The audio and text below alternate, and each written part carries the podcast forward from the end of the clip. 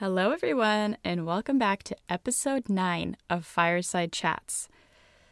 In this episode, I speak with Mr. Don Kintner, who actually three summers ago, back in 2020, was my driver's ed teacher. And I was lucky enough to get his phone number randomly and had it this summer when I was looking for some interesting people to speak to for the podcast. And so I called him up one day back in July and I was like, hey, I know you don't remember me, but I have a podcast and we had some really interesting conversations when we were driving around Nashville and I'd love to interview you. And so he did not remember me at first, but then we reacquainted ourselves and he did remember me. So we ended up meeting up for lunch and then we went on a whole driving tour of Nashville and he showed me all these neighborhoods that uh, are changing and we talked about the histories of these neighborhoods and why they are the way they are today and how they're changing and what they're going to look like in the next 10, 15, 20 years as Nashville continues to grow. We also went to a mayoral forum because Nashville is having a mayor's race this summer. If you're living in Nashville, don't forget to vote. Um, but we, yeah, so we went to this mayoral forum on transportation, and that was really interesting just to see how the different candidates approached the issue of transportation, which is a problem in Nashville right now because the city's growing really quickly and we don't have great public transportation or affordable housing in the more urban areas in closer to downtown. And so people have to live in the outer towns or as far as Murfreesboro, which is like a 30 to 45 minute drive away, which is ridiculous. And then everybody ends up commuting in on the interstate. Anyway, I get really heated about this topic because I'm passionate about it. So we talk a bunch about that in the episode. This is just something I was really interested in to begin with. And speaking with Don and doing all these different things and he gave me a bunch of really great background reading which if you stay tuned for the end of the episode i'll tell you what books he gave me some chapters from to look at.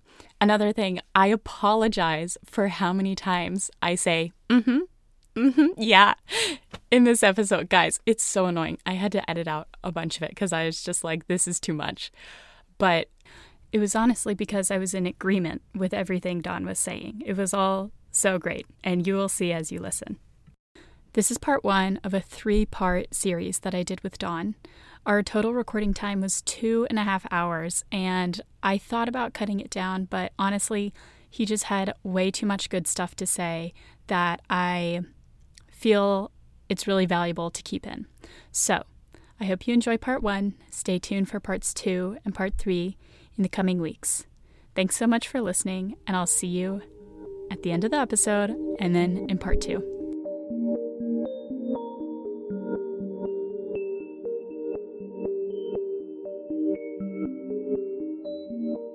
Hi, Don. Hey, Ward. And remind me, because I'm trying to recall where all we drove that day when we did our driver training. Did we drive the Gulch in downtown, or where did we go? We drove, I remember distinctly, we were in Capitol View. Capitol View. Uh-huh.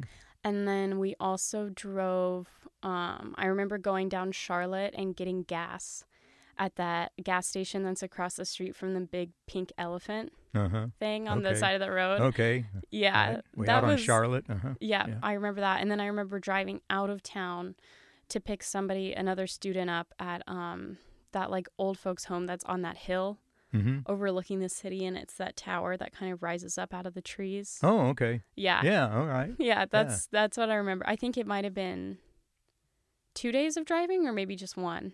Probably two days. Probably, Probably two. had me for two different. Yeah. yeah. I think so. I think so.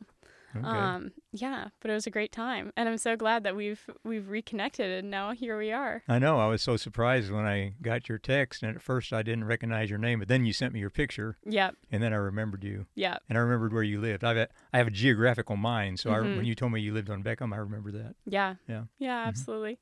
Um, okay, so to get us started, will you tell us where you're from and what your career was and what you do now? Okay.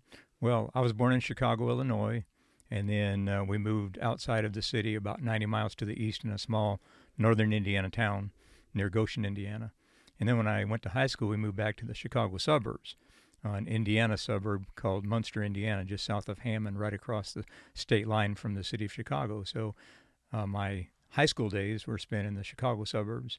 And then when I got ready to go to college, I came down here and went to Trevecca University, and I've been here ever since. Mm-hmm.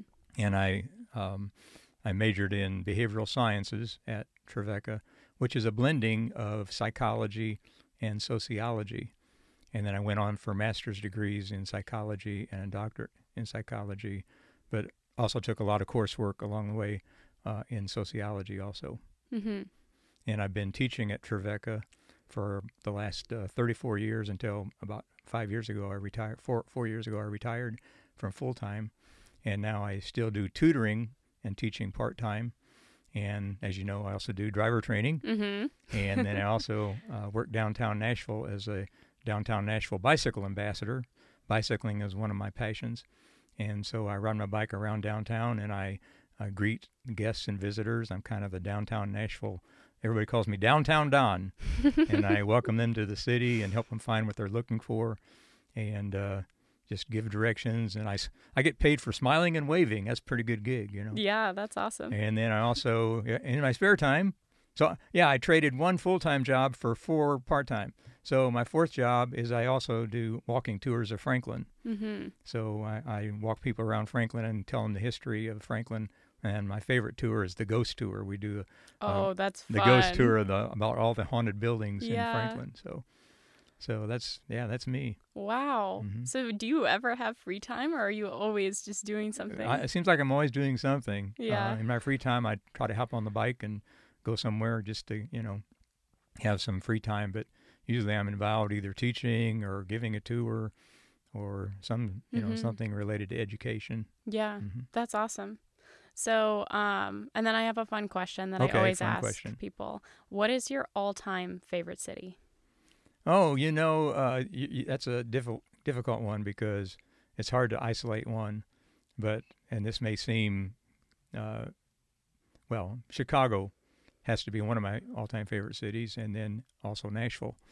Um, and I guess depending upon the time of year and what it is I want to do, that Mhm. would differentiate whether I prefer Chicago over Nashville. So in the summer, uh, Chicago's pretty nice in the Yeah. summer and it's pretty good for biking because it's got a uh, 30 mile long uh, bike path along Lake Michigan. Wow. So you ride along Lake Michigan with the city on one side and the lake on the other, and you can stop off. They have restaurants right there on the beaches, and you can stop off and dip dip in the lake when it's when it's hot out. Mm-hmm. Um, and if I want to ride mass transit, um, Chicago has you know subways, and uh, they have the elevated railroads, and uh, they have a lot more in terms of mass transit available there Mm-hmm. than we do here. Um, of course, in the wintertime, you know, I prefer Nashville because we have a lot more mild winters. And also, Nashville, since I moved here, when I moved here in the 70s, we had no bikeways at all, no, uh, no bike paths, no Mhm. greenways. And since then, now we've built, Nashville's built over 100 miles of greenways. Wow. So I can hop on the greenway. Uh, you can get on the greenway at uh, Nissan Stadium and ride all the way to Percy Priest Dam, Wow. and that's a that's a 28 mile loop. I didn't know that that existed. Oh yeah, yeah. Wow. Traffic free. Go through Shelby, uh, go through Shelby Park. Get on the Shelby Bottoms Greenway, and they have a pedestrian only bridge going over the Cumberland River over Mhm. there by Two Rivers Park by Mhm. the wave pool, and then it's eight miles from there to Percy Priest Dam.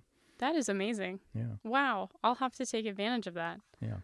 Um, those are all great reasons to love Chicago and Nashville. Absolutely. Yeah. Absolutely. Um, so what initially attracted you to studying um, psychology? Well, I've always been interested in human behavior and why people do what they do, uh, particularly motivation, what motivates people to behave in the way they do. I've always had an interest in that, and so that uh, led to my interest in psychology. And I always, uh, when I was in graduate school, um, the first thing they gave me was a because I was started off in graduate school in sociology at Mhm. UT Knoxville. The first thing they did was handed me a sociology book and said, "Here, go teach," because I was a graduate teaching assistant. So we had to teach an undergraduate course in sociology Mm-hmm. with you know like a hundred people in the classroom at UT in Knoxville. You know, but I knew the first time I stepped into that classroom that that's what I was called to do. I just I knew that that was going to be my life's calling was teaching, Mm-hmm. and I've never wavered from that. Um, done it for the last forty years, Wow. and uh, to me, psychology and sociology they're closely related because I was interested in human behavior, and that's the domain of psychology. Psychology is a scientific study of the mind and behavior. And sociology is the scientific study of social be- human social behavior. Mm-hmm. So they're bo- at both ends of a continuum. If you're studying individual behavior, that's the domain of psychology. Then you study group behaviors and societies and communities and uh, culture. That's the domain. Human geography, that's the domain of sociology. Mm-hmm. So they kind of meet in the middle in a subfield called social psychology. And that's where you study the effect of the group on individual behavior. Yeah. So that's kind of the specialty I had. I, I taught a lot of classes in social psychology and how the group uh, influences our individual behavior. Mm-hmm. Wow. Um, so your class that you taught for 35, 36 years was urban sociology, right? Yes, one one among many classes, right, was Okay. urban sociology. That's correct. So fill us in a little bit on what that class looked like. What, Okay. what was the student experience? The student experience, I always try to, all my classes, this is true of my uh, general philosophy of education, is uh, less lecture and more experience. Mm-hmm. uh, less lecture and more class engagement and interaction discussion. Uh, and in the case of urban sociology, I mean, it just lended itself to engagement and interaction. And I use Nashville as a model for urban development and urban issues and urban planning, both the good and the bad. mm-hmm. I mean, Nashville has a lot of really positive uh, things going on and did, um, and has also some areas we can improve on, and we talked about both. mm-hmm. And so we took a lot of field trips. Mm-hmm. What we would do is we'd spend the first uh, few t- uh, minutes in class or the uh, the first hour or so, and we'd outline what neighborhood we were going to visit. I'd go over the history of that neighborhood, how it has evolved, um, because you really can't understand the dynamics of a neighborhood if you're ignorant about the history of that neighborhood. Yeah. And the same is true of a city. Yeah. We can look at cities and we can say, well, they've got this and this and this problem. We have to understand the history of how it got there, Mm-hmm. and then we can begin to address those issues. So we talked about the history and, of the neighborhood, and, and then we get in the school van, and later on, I taught the course on bicycles. Mm-hmm. So it was a we called called it cycling the city. Mm-hmm. So we talked for an hour or so about uh, Germantown Mm-hmm. or West Meade or Green Hills or um, Sylvan Park. And then we'd get on our bikes and we'd ride to that neighborhood. And I'd point out the I'd point out the things that I had uh, talked about th- with them in class, and pointed out the the different aspects of that neighborhood and the history of it and how it's changed. Because I've been here since the '70s, so I've seen how those neighborhoods and how the city has changed. Um, and then we'd come back uh, and we'd eat. Oh, I'd eat. We'd always eat in one of the neighborhood hangouts. Oh, fun. Yeah, one of the mom and pop. We didn't go to McDonald's or anything. Yeah. We went to the mom and pop places, you know, uh, in those neighborhoods. So they got that experience. And then we'd ride back to the campus and we'd deprogram. We, we would sit out uh, on a nice day, we'd sit out on a, in, on a porch outside of a classroom and we would review what we did that day. Wow. And they had to, each student had to adopt a different neighborhood in the city. They could choose which neighborhood they wanted to adopt, and they could Mhm. work together in groups, two or three students together. And whatever neighborhood they adopted, then they had to go out and do more extensive research in that neighborhood, and talk to the neighborhood residences, uh, residents, and the business owners, and the people that lived and worked there, and get their perspective and take a lot of pictures. Mm-hmm. Then they could come back and do a presentation to the rest of the class. Wow. So that's pretty much uh, the way. And then I also taught, you know, the I call it the wimp class. The people that didn't want to ride bikes, we took a school van. wow, that is so amazing. I would love to take that class. It sounds so cool. I would love to have you in there, Ward. We'd have a great time. we would. Yeah. So, how long would these classes be? How Well, many they were- hours? They they were a semester long, So I usually taught the bicycling class in the fall. Uh huh. Then I taught the WIMP class in the spring Uh huh. because usually the weather was a little better in the fall. yeah. Um, and we'd go. They were on Saturdays, so we'd have lots of time. So we went Oh, from 9 a.m. until 2 p.m. Wow. So we'd spend 9 to 10 or 10:30 in the classroom outlining what we were going to do, Mm-hmm. and then the rest of the time we were out riding Mm-hmm. um, on bikes or riding in a school van wow. and exploring the neighborhoods.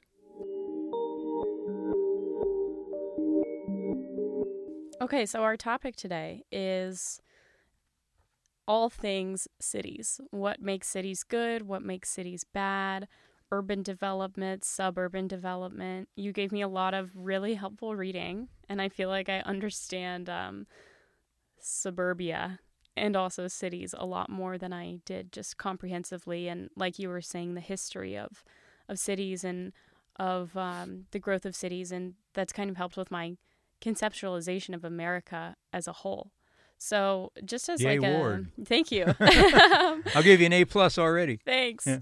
Um, but just as kind of a general question to get us started, what are the factors that help a city grow?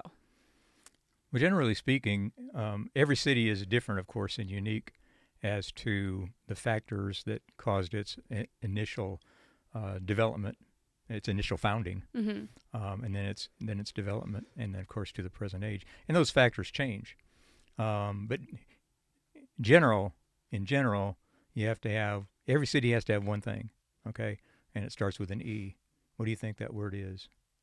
E C Economy economies. Every city, every city has to have some sort of economy and a water source. And a water source. And that, you think about where our cities began and, and where they still, you know, New York is on a harbor, Mm-hmm. you know, a nicely protected harbor, a beautiful harbor.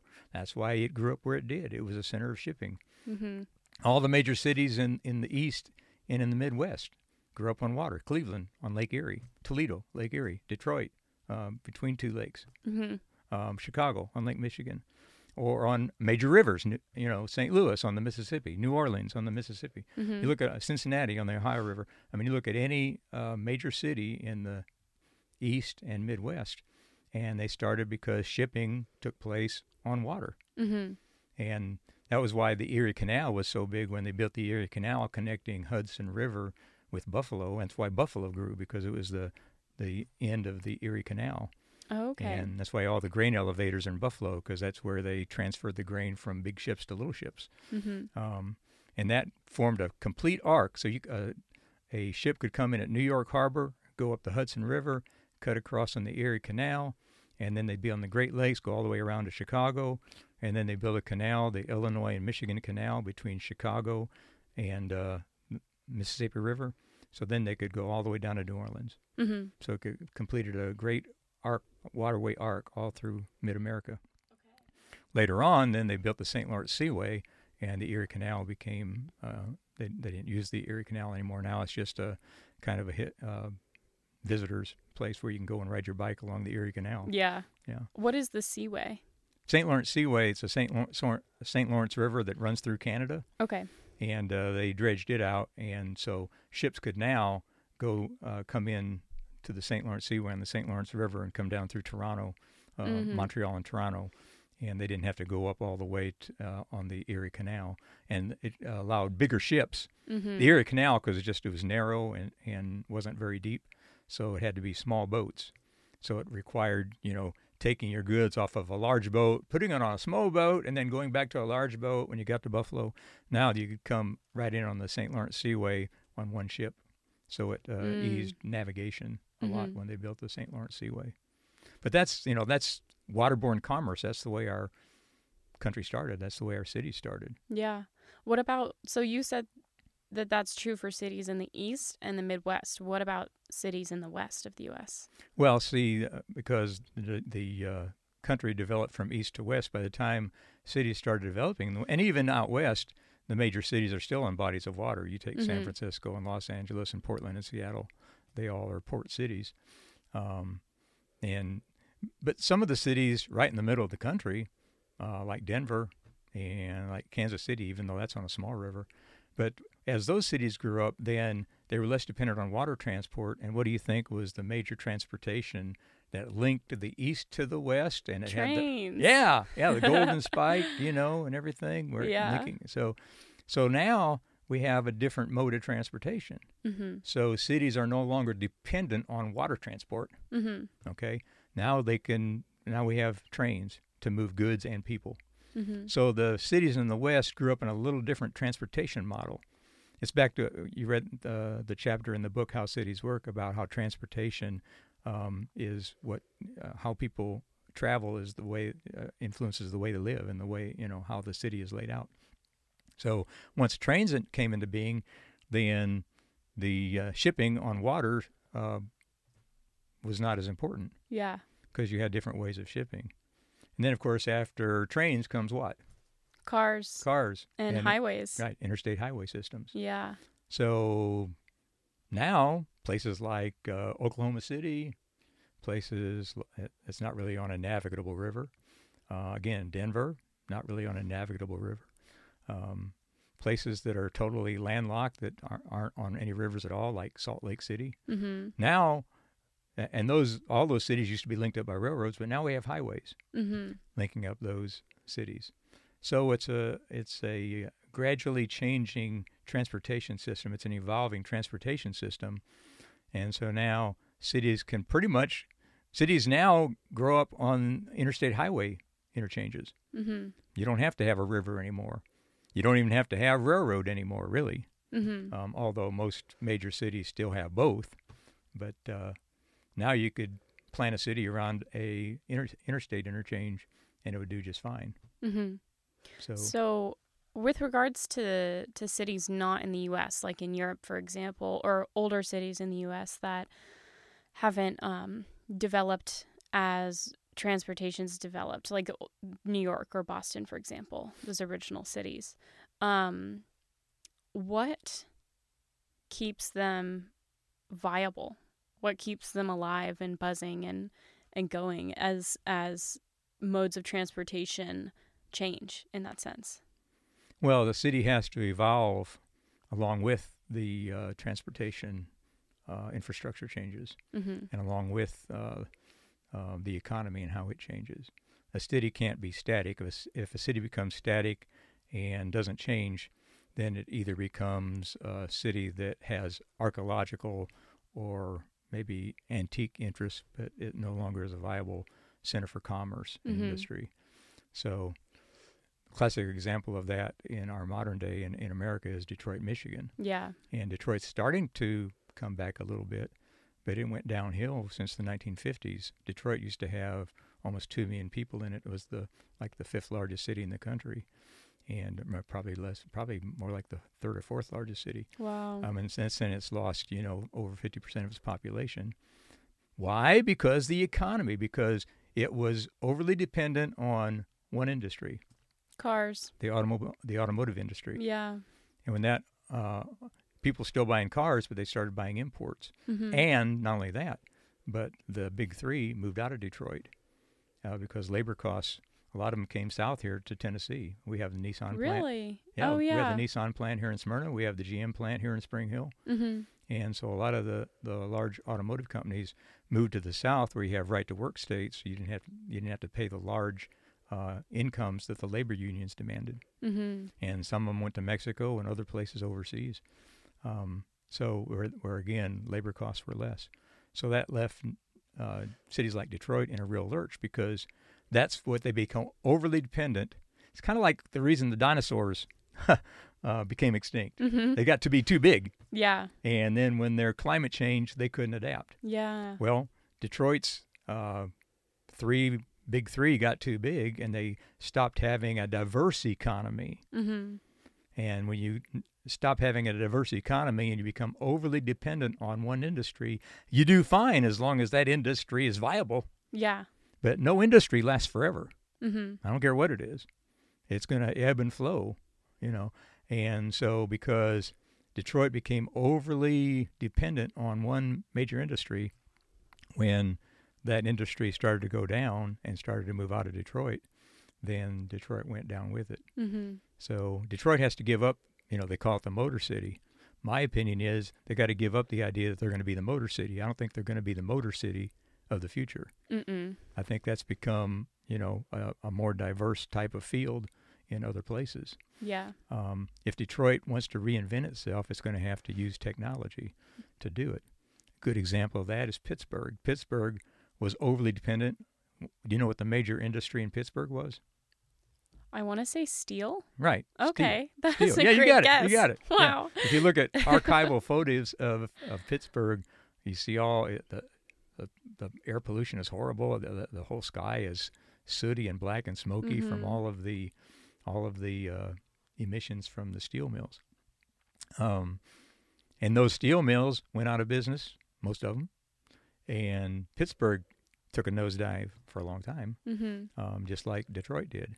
But they uh, brought in high tech. So now Pittsburgh is more of a high tech sector. Plus, they Mhm. have really strong educational institutions um, that kept it afloat as well. Mm-hmm. And that's what helps cities. You take Nashville. Why is Nashville has such a viable? Why does Nashville have such a viable economy? It's because it's diverse. Mm-hmm. You know, when you think of Nashville, yeah, the first thing you think of is music. You know, Music City. Yeah. But we have a lot more than that. We have educational institutions. We have Mhm. over 35 colleges and universities right here in Nashville. We have more per capita. Per capita, with uh, in relation to our population, we have more college students here than any other city in the country. Wow. For, all the way from you know small community colleges and you know um, Lincoln Technologies over there in Gallatin Road, where they work on engines and stuff, Mm-hmm. all the way to large universities like Tennessee State and Vanderbilt everything in between. Um, so we're not just dependent on one thing. We have education, we have tourism, we have, of course, the music industry, insurance and banking. Mm-hmm. The largest employer in the city is is who? I don't know. The state government, Oh. the state capital.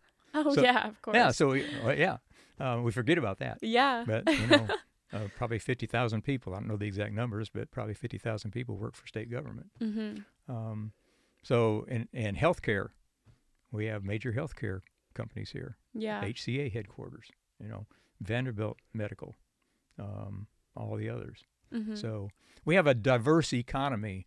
So if one falls on hard times, then we've got others to fall back on. yeah. Now, hopefully, our tourism stays up and, and everything, you know, stays healthy. But we're less likely. I'm not saying we can't go the way of Detroit. Any city can fail, but we're less likely to fall to that depth because we have five or six major industries that help us in downtimes. Mm-hmm. See, Yeah.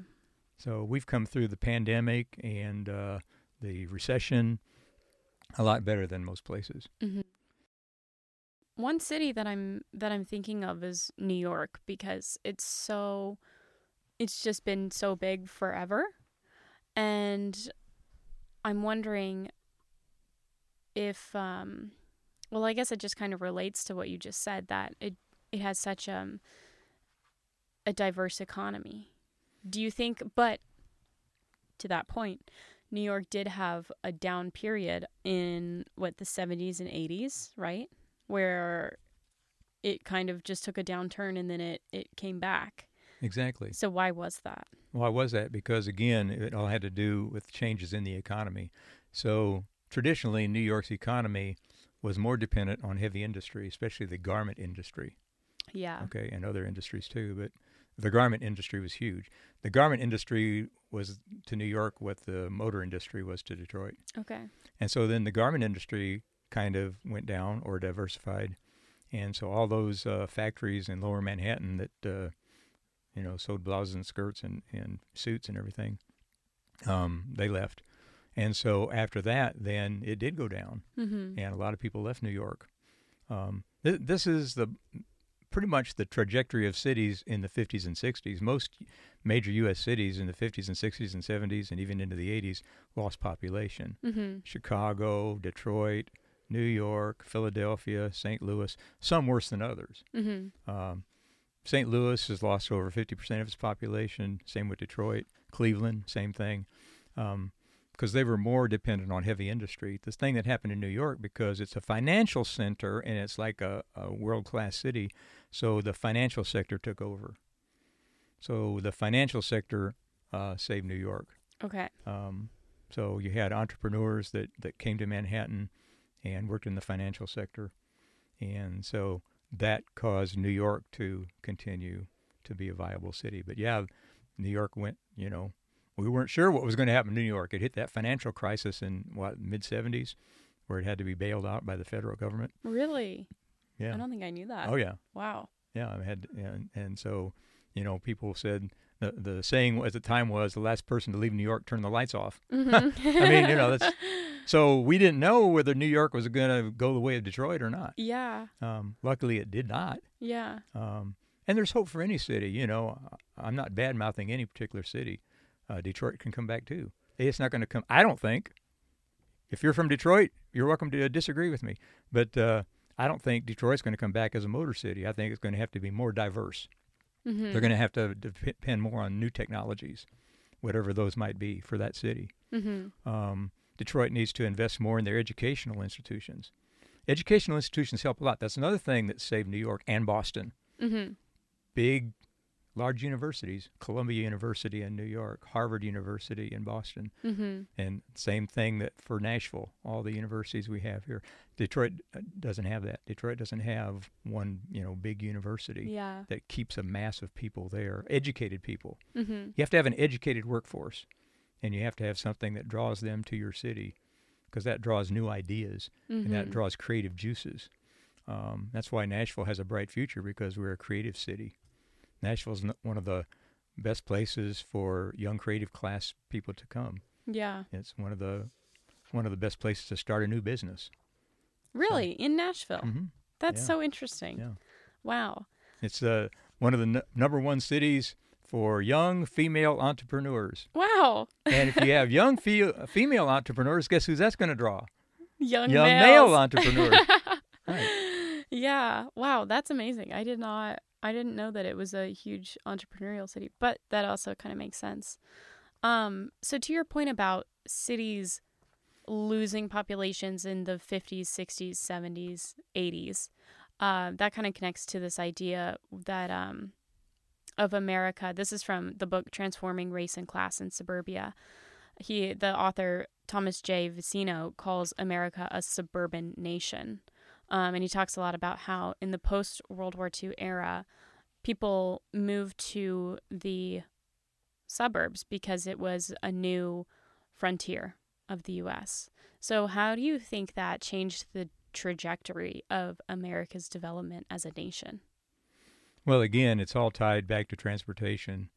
The way your cities look is basically tied to what kind of transportation system you have. Mm-hmm. So the reason you have cities that look like New York is because they were tied to a transportation system of subways. Okay, Mm-hmm. so people lived more densely compacted.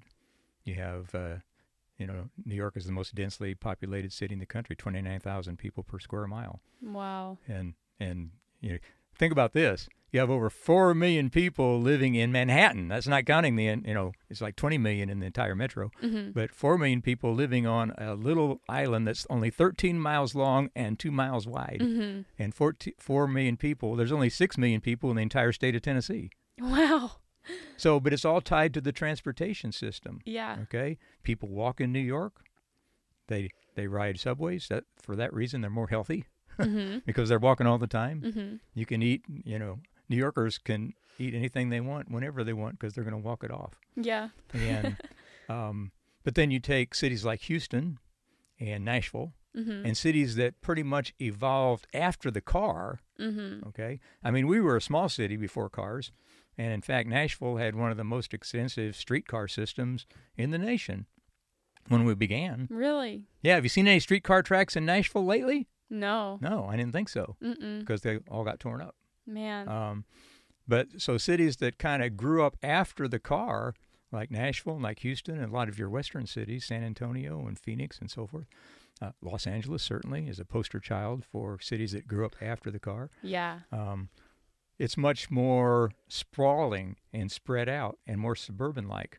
I mean, you take a look at downtown Phoenix, you wouldn't know that Phoenix was the sixth largest city in the country because the downtown looks tiny. Mm-hmm. Same with Houston. The downtown looks tiny. Even Los Angeles, second largest city in the country, you look at downtown Los Angeles, it's tiny. Mm-hmm. Okay. But you go out to the sprawling suburbs, they go on forever. That's because the freeways were built. And once people got in their cars and got on the freeways, then they didn't build the uh, subways or the mass transit systems uh, to allow people to live in a more densely packed situation. Mm-hmm.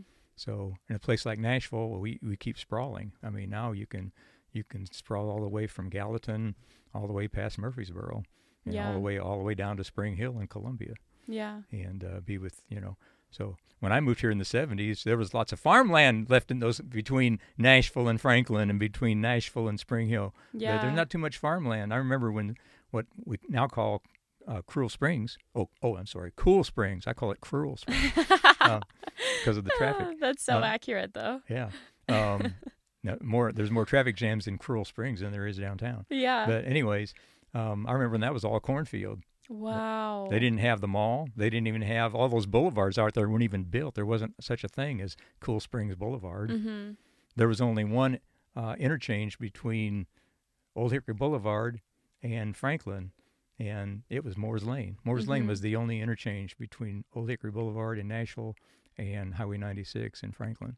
And now you've got, you know, four or five interchanges out there. So the population moves because all of the interchanges were built, the shopping was built, and then the uh, office towers go with it. So you have all those office towers out in Cool Springs. And then, of course, the people, you know, go where the work is. So that's what creates the sprawl. And that's why, you know, um, you see in all the major cities around the country, the fastest growing areas are not where the rail lines used to be or are still, um, but they're out at the edges of the periphery of the city where the, the highway interchanges are. You take the Gulch in Nashville, all right? The Gulch used to be the center of where everybody shipped because they shipped along the railroad. That's why they call it the Gulch because it goes along the railroad gulch. Well, when I 24 came in and all the other interstates, then most of those companies that shipped in the Gulch on the railroad, they moved out to the interchanges in Smyrna and Murfreesboro and La Vergne mm-hmm. and left all those factories vacant. So for a decade or so, that was just vacant land, vacant industrial property. And now it's been transformed into a different type of neighborhood. Yeah. It's no longer industrial. Yeah. It's now residential and uh, retail. yeah. And so neighborhoods change, and they have to change. Otherwise, you'd have the Gulch still being just an eyesore Yeah. in downtown Nashville. Yeah. I think they used it so well. They because did. now it's it's totally a tourist hotspot, but it's nice. yeah. You know, I was down there for uh, my sister's birthday brunch a couple weeks ago, and I don't think I had ever been. I'd driven through it, but I'd never properly been to a restaurant in the Gulch, and I didn't feel like I was in Nashville. It was so nice. yeah. So I think that they really uh, did a good job of taking that unused space and, and making something out of it. Because also, to the point of cities changing and reusing neighborhoods comes the issue of gentrification, which we've talked a lot about, and pushing populations that have lived in neighborhoods for generations out because they can't afford to live there anymore. And so I think when you when you take over these more industrial not areas that are not being used, I think it's positive. Exactly. And in that case, you know, because that's one of the things that I taught my class all the time. I'd ask them the question.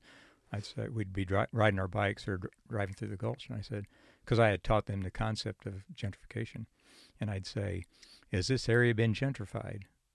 And someone would say yes, and someone would say no. And I said, in appearance, it might look like it's been gentrified, but you have to know the history.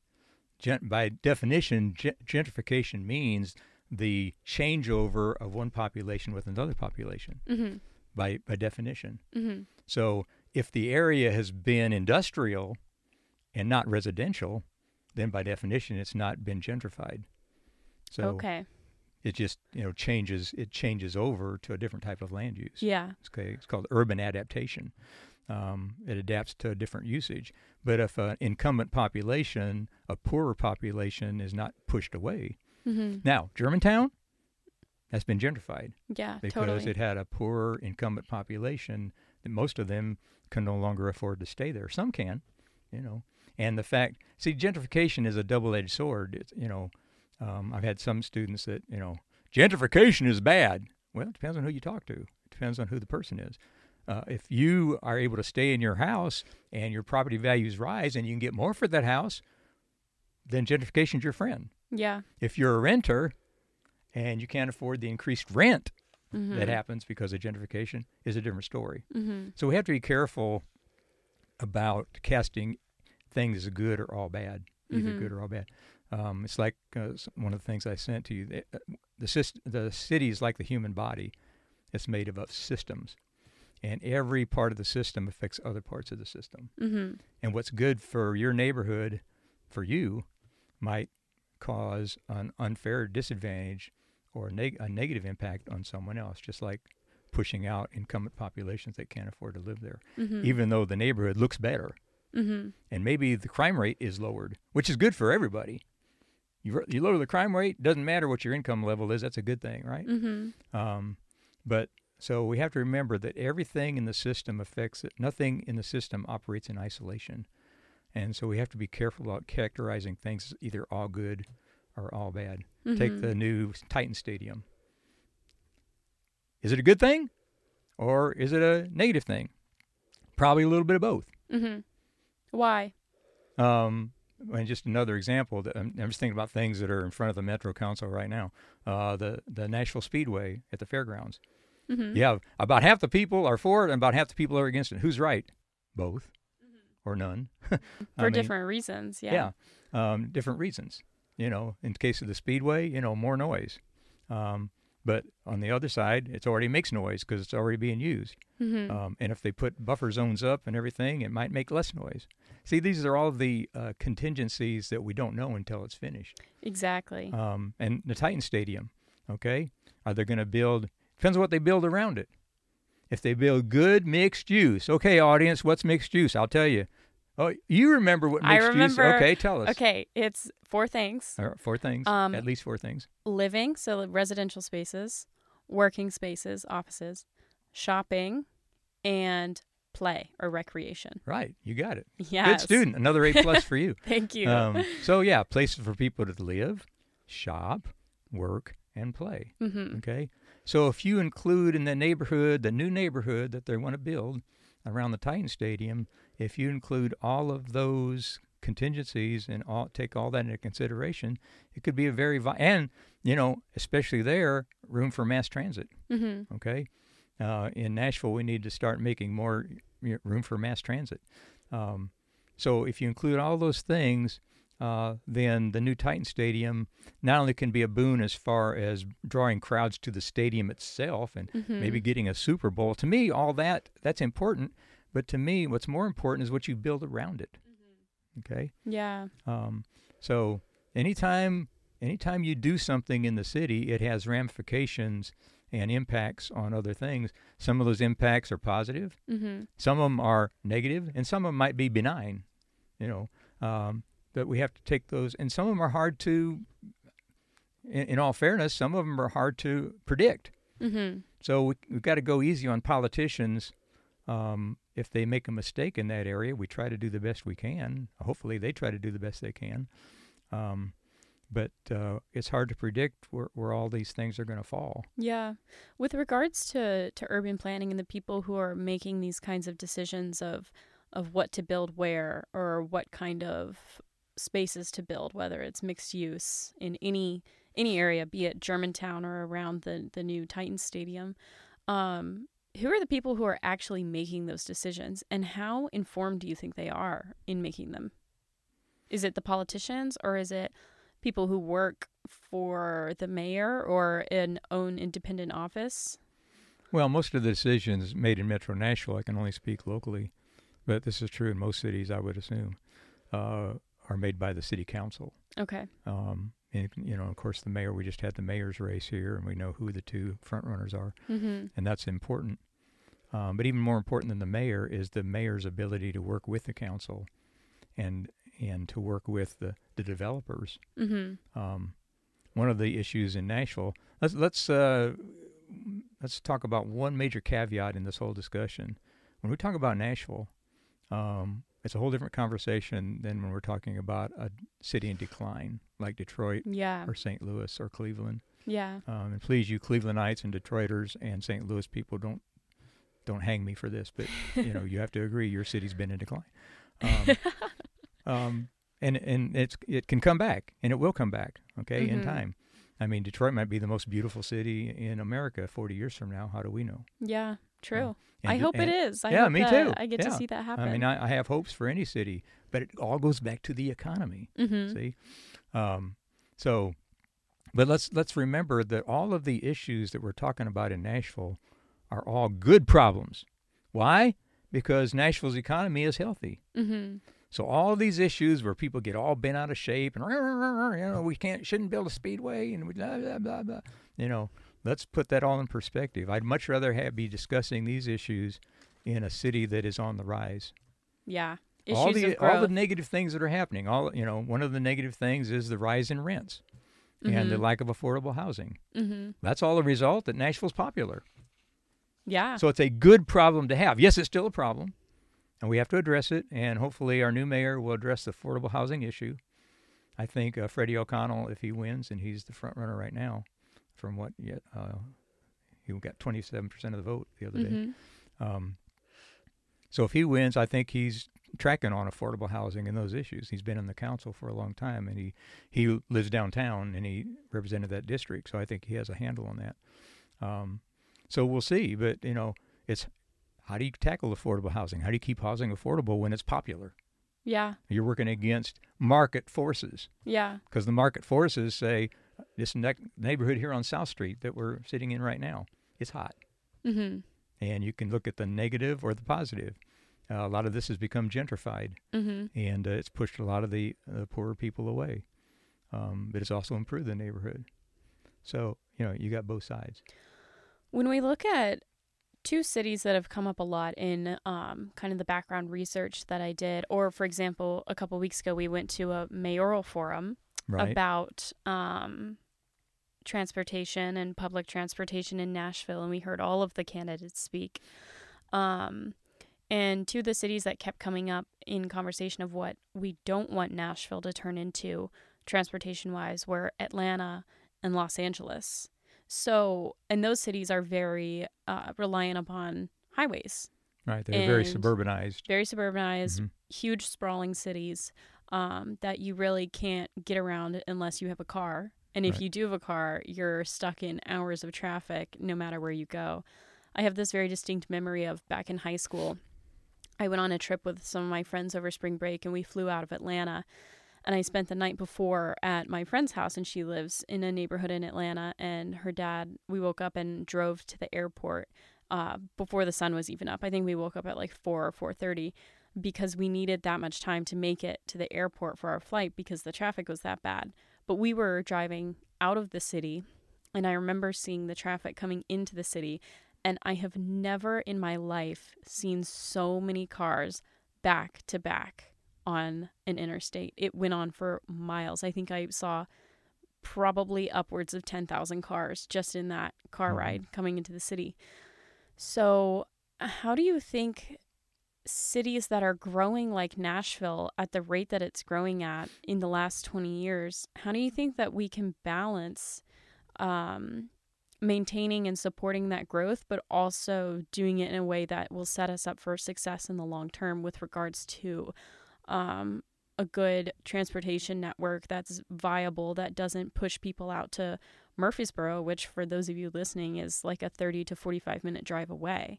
And that's where people have to have to buy That's the affordable places. yeah, that's where you can afford to live, but then you have this huge commute every day and Mhm. with the rush hour traffic it, it can double or triple the time.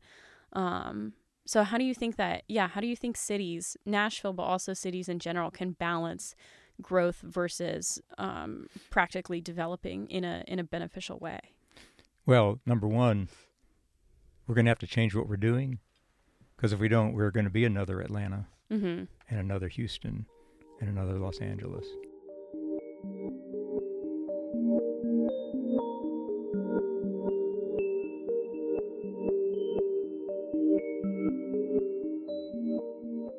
If you are curious about some of the excerpts that Don and I referenced in our discussion, here are those book names now. The first was Triumph of the City by Edward Glaeser. The next is How Cities Work Suburbs, Sprawl, and the Roads Not Taken by Alex Marshall. And the last is Transforming Race and Class in Suburbia by Thomas J. Vicino. Thanks again for listening to this episode. And as always, be sure to show me some love on the podcast Instagram at Fireside Chats Podcast. And be sure to check out the Roosevelt Group on Facebook, LinkedIn, and Instagram at the Roosevelt Group, as well as our website, which is www.roosevelt group.org. Thanks again for listening. I'll see you in part two.